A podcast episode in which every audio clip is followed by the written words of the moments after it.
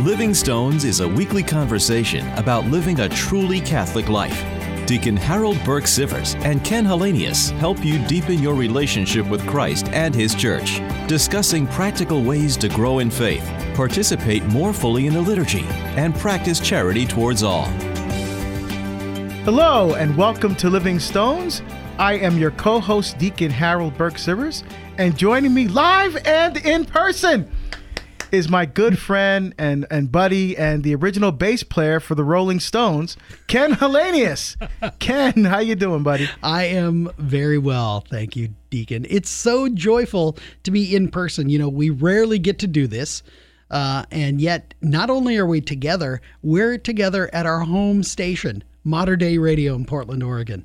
I've been here this past week in Portland at the Catholic Media Conference, and uh, I got to speak, uh, present a little bit about humor and things like that. And it was so Did joyful. people laugh? Uh, there we, we had some chuckles. Yeah, it was a lot of fun. Actually, we had a great a great session, um, speaking with Catholic journalists and editors and communications professionals like diocesan directors uh, of communications and freelance writers and things like that. Kind of talking about really the essential thing is that we need to be people of joy.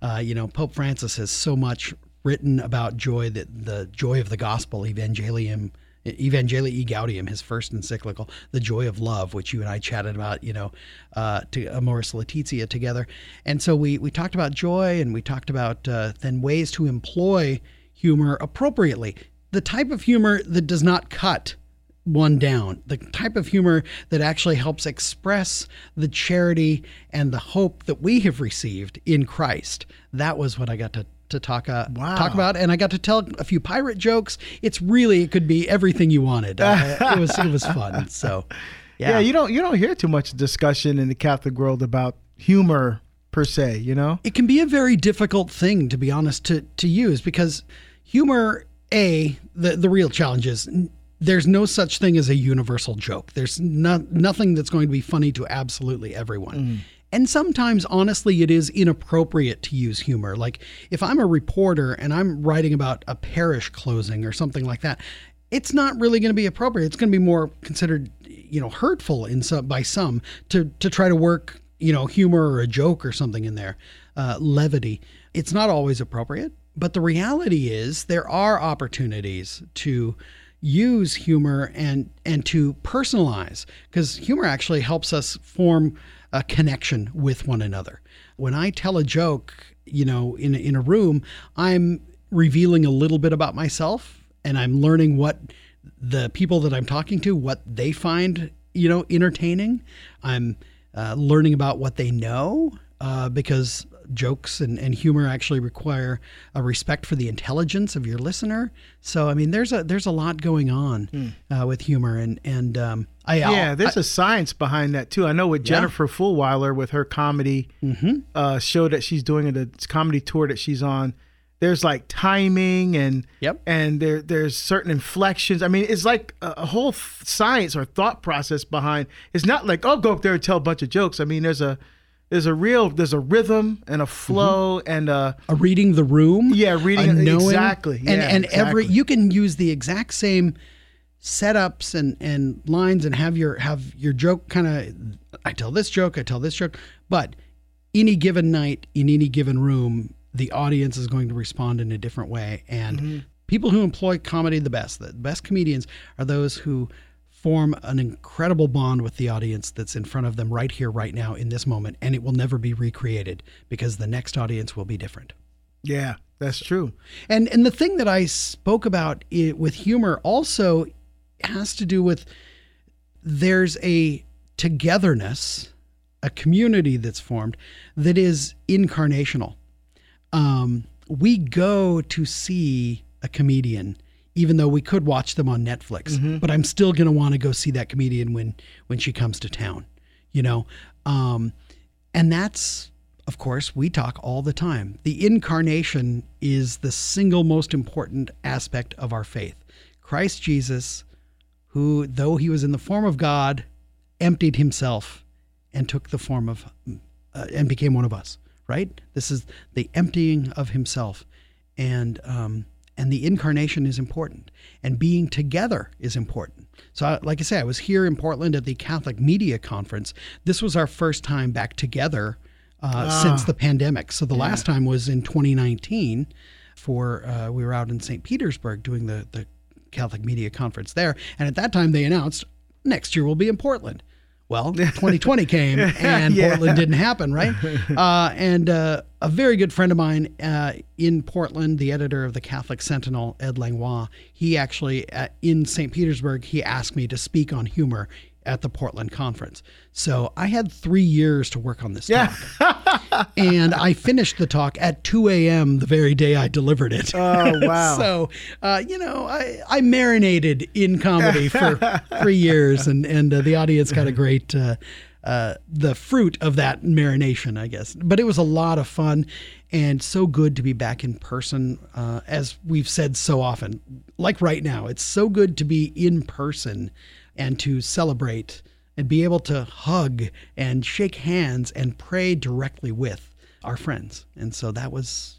That's a really long introduction to Yeah, yeah, why we are in Spirit. person here right Yeah. now uh, in the in the studio. Well, you know, I mean, uh, thinking about the um, the the way the Holy Spirit manifests Himself, you know, and, and thinking about what you just said, I mean, I, I think of very much what I do speaking wise as a musician. I really do. I, I mean, that's the one analogy I think that fits absolutely perfectly.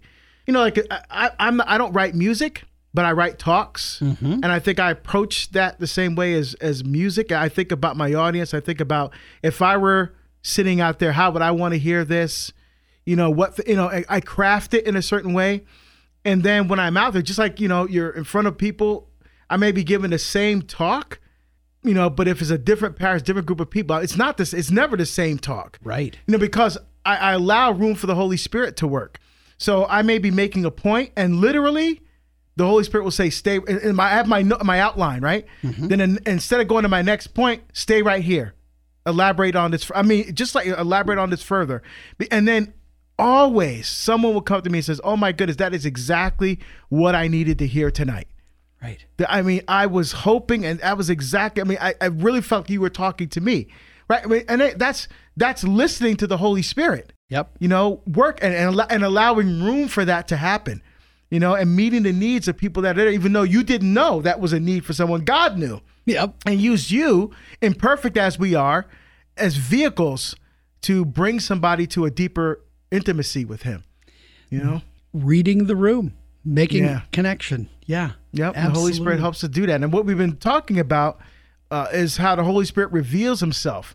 And we looked at the scriptural images of fire uh, last time, you know. Yeah. And, and so now we want to talk about wind. And when we think about the Old Testament, the one that comes to me is when God was passing by. And, and of course, you can't look on the face of God and live, right? Right. So first there was an earthquake. You know, God wasn't in the earthquake. There was a massive fire. God was in the fire. But then there was a still whispering sound. And then who was it? Who was it again? Was that Is it Ezekiel? Ezekiel covered his face and and the Lord passed by. The still whispering sound. Not in the noise, not in the, the hubbubaloo, but in that still whispering sound that to me, presence of the Holy Spirit there Yeah. you know, showed the presence of God in that moment. So that that wind, that not not not in the turbulence, but in that that whis that that silence, that that whispering, and that's how the Holy Spirit manifests Himself. You know, uh, it could be, you know, like a hurricane force wind, like in the Pentecost, right? The Right. wind came in and rocked the room.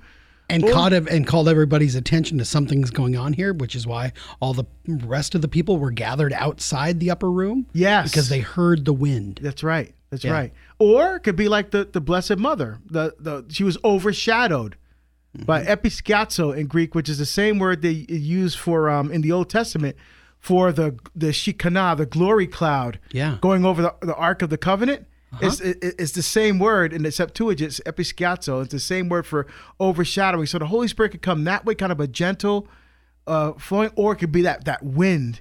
Yeah. You know, very powerful imagery of, of the Holy Spirit. Of course, wind is something that you can't see, but you can see the effects of. Yeah, that's right. and right. so, you know, uh, we get this warning, you know, pops up on my phone. There's going to be high wind advisory.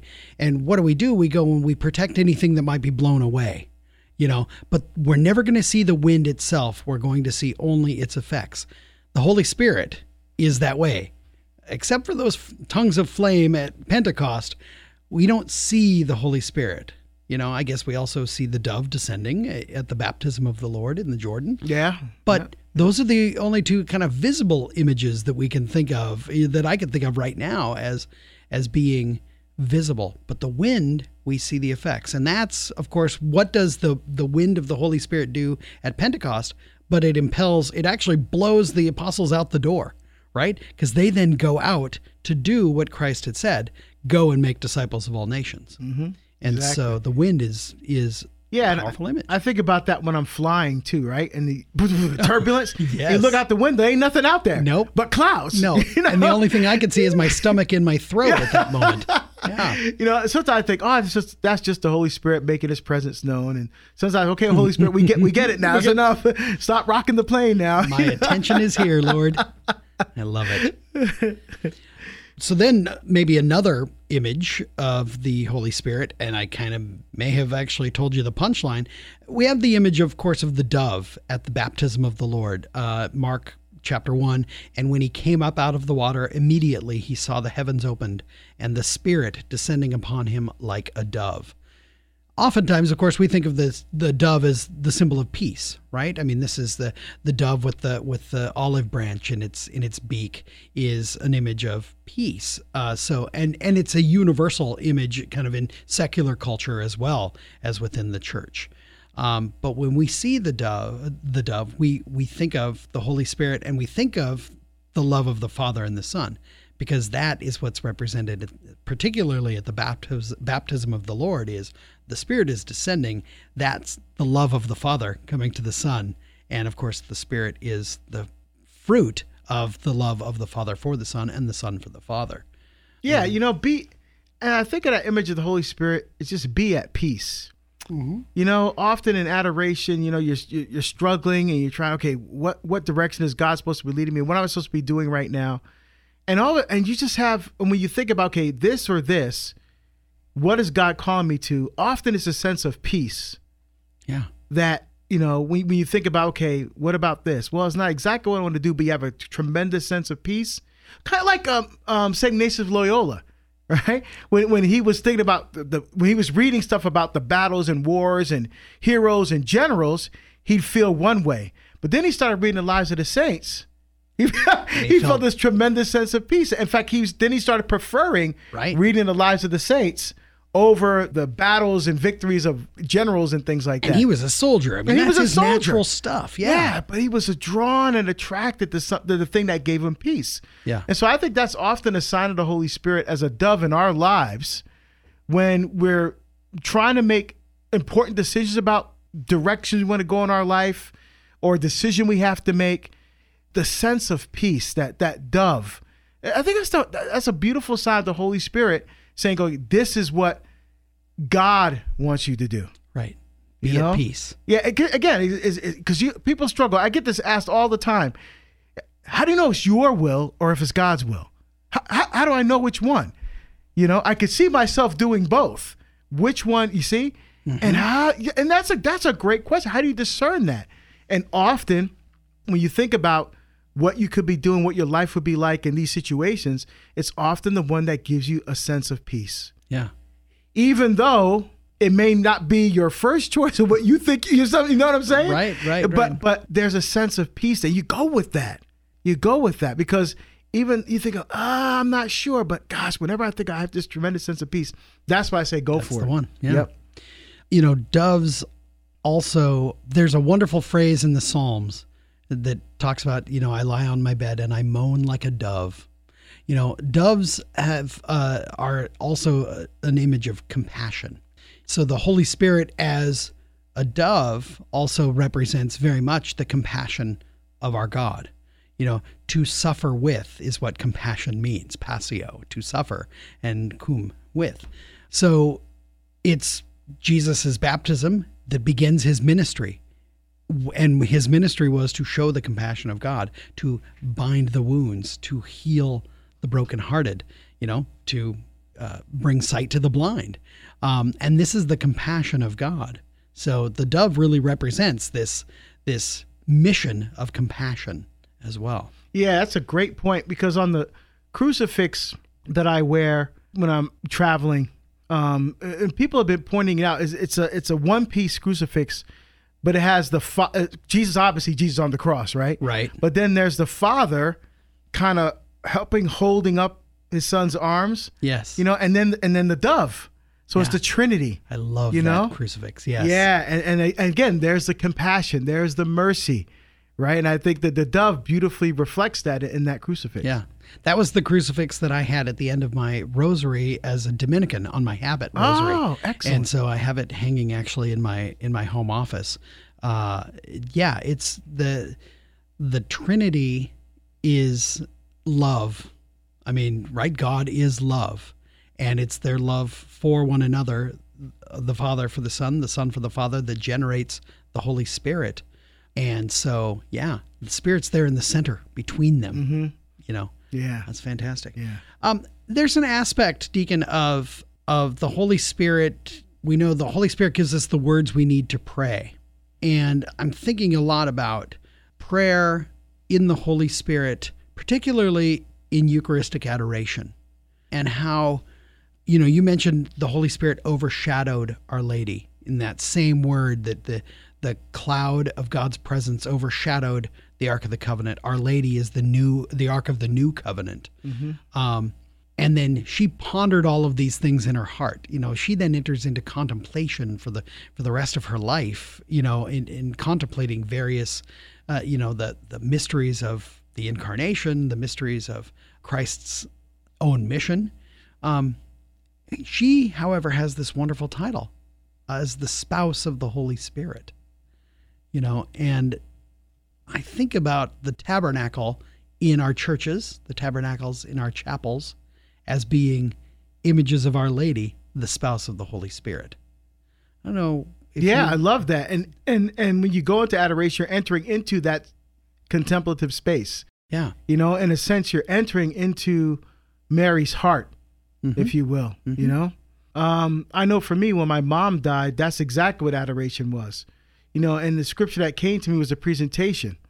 You know, with Simeon, this child is destined for the fall and the rise of many, a sign to be spoken against, and the sword shall pierce her own soul, so that the thoughts of many hearts may be laid there. mm-hmm. You know, and I think that's, uh, I mean, a wonderful image of adoration, entering into that space where you lay your heart next to Mary's immaculate heart, right?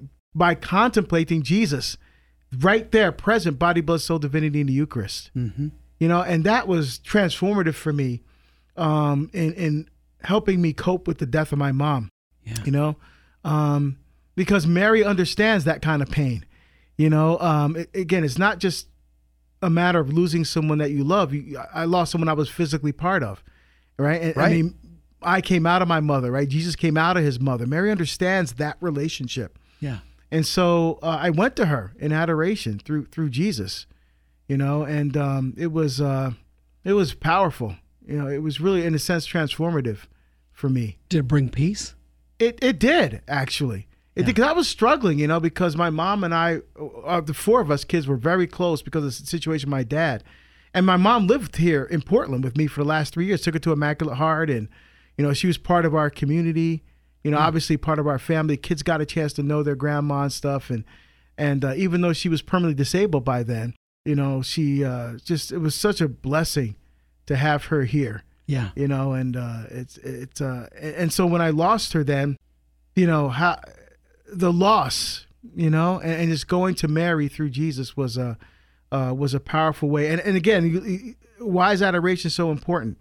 You know psalm 46 verse 11 says be still and know that i am god right? And we talked about this before the word yaudah in hebrew means not, not um factual knowledge but knowledge that's gained by experience right? So you have to experience something in order to know it. That's often a word they use for intercourse between a husband and a wife. Sure. He knew her, right?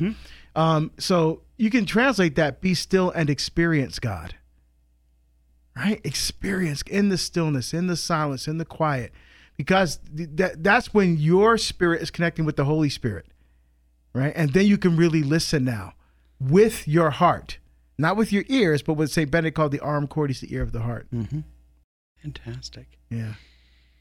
We have entered into a year of, well, this is year one of the Eucharistic renewal here within the church in America. Uh, kicked off on Corpus Christi Sunday uh, uh, last June, and we've we talk often here about the importance of adoration and our love for the Eucharist. And of course, we had a wonderful, you know, we read together the document uh, of the Conference of Bishops on on having the Eucharist that we celebrate be a reflection of our lived faith, that Eucharistic coherence, right? We are a people who not only believe and profess, but act in accordance with the great gift that we receive at the altar.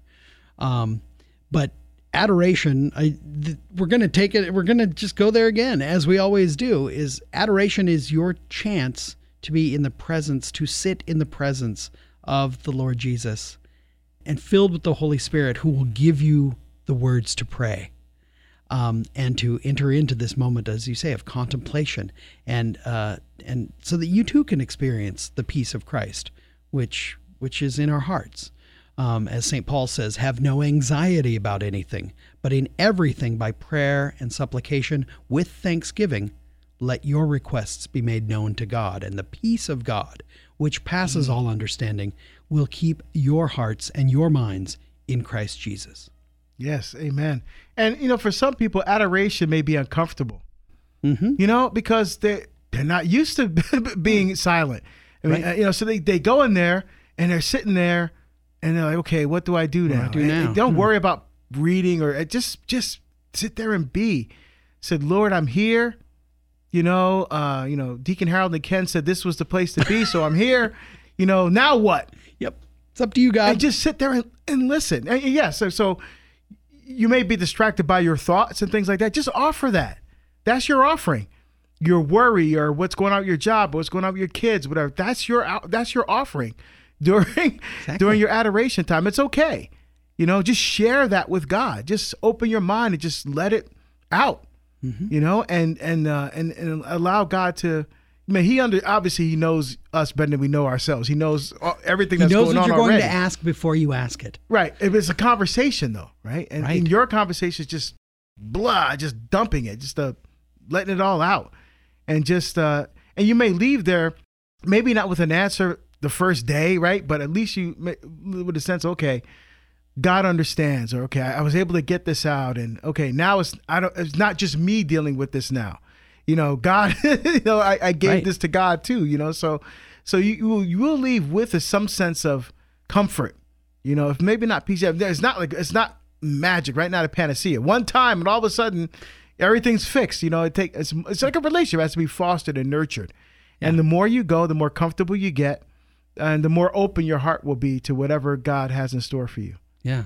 Amen.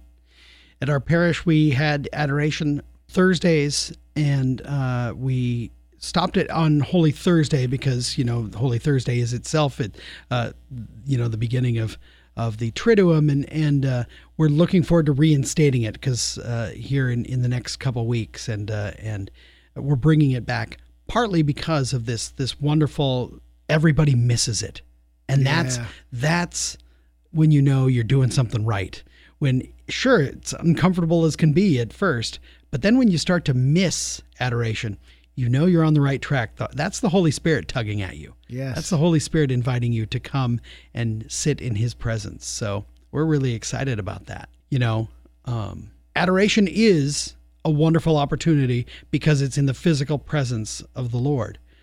And, you know, as as you have said before, you're also sitting in the presence of some of somebody you love yeah. and somebody who loves you. Exactly. I mean, because yeah, that's the the. Sometimes I hear from people, well, you can pray anywhere. What difference does adoration make? I said, you know, and I, I could talk to my wife from anywhere, right? right? But but I'd rather be with her because isn't it always better to be in the presence of the person that you love when you're talking to them? Yes, that's adoration. Absolutely. well, and you know? yeah, you're in the physical presence of Jesus yes. Christ. Yeah.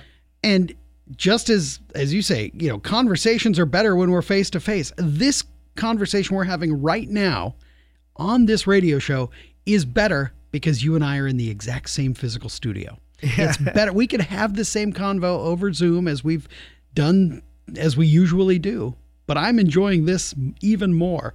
Show 350 could be the best show we've ever recorded. I'm not going to lie to you because we're together in the presence of the Lord who's in the chapel below us. You know, I mean, and we're in person. It's love. Yes, that's it.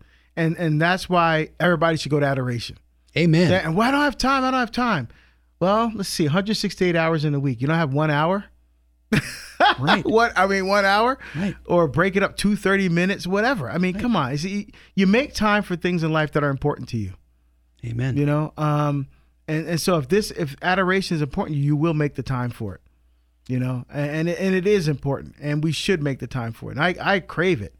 I mean, I, I love adoration. I love that that time and that space, and and being able to to be heart to heart with God. Yeah. And you have mentioned before when you even when you're traveling, you you make this part of your Yes. your routine. Yes, absolutely. I said, take me to adoration. Well, we don't have adoration in our parish. I didn't say that. I said, take me to adoration. You take me someplace that has adoration. You know, that Yeah. that's the key. Fantastic. Well, Deacon, this has been a marvelous conversation, but as is our custom, we've come to the end of our time together tonight. But um, when we pick up our conversation next week, uh, more on the Holy Spirit, let's talk about where we encounter the Holy Spirit uh, in our profession of faith. How about we do that? That sounds good. Love it. Fantastic. Well, in the meantime, you can download previous episodes of the show at materdeiradio.com and you can connect with us on our Facebook page where we are still taking suggestions for where you'd like to go on pilgrimage with Deacon Harold and your obedient servant Uncle Ken here. Uh, you can connect with us on Facebook. Just search for Living Stones Media. Till we gather next week, Deacon, might we have a blessing? May Almighty God bless you and keep you the Father and the Son and the Holy Spirit. Amen. Amen. We'll see you next week here on Living Stones.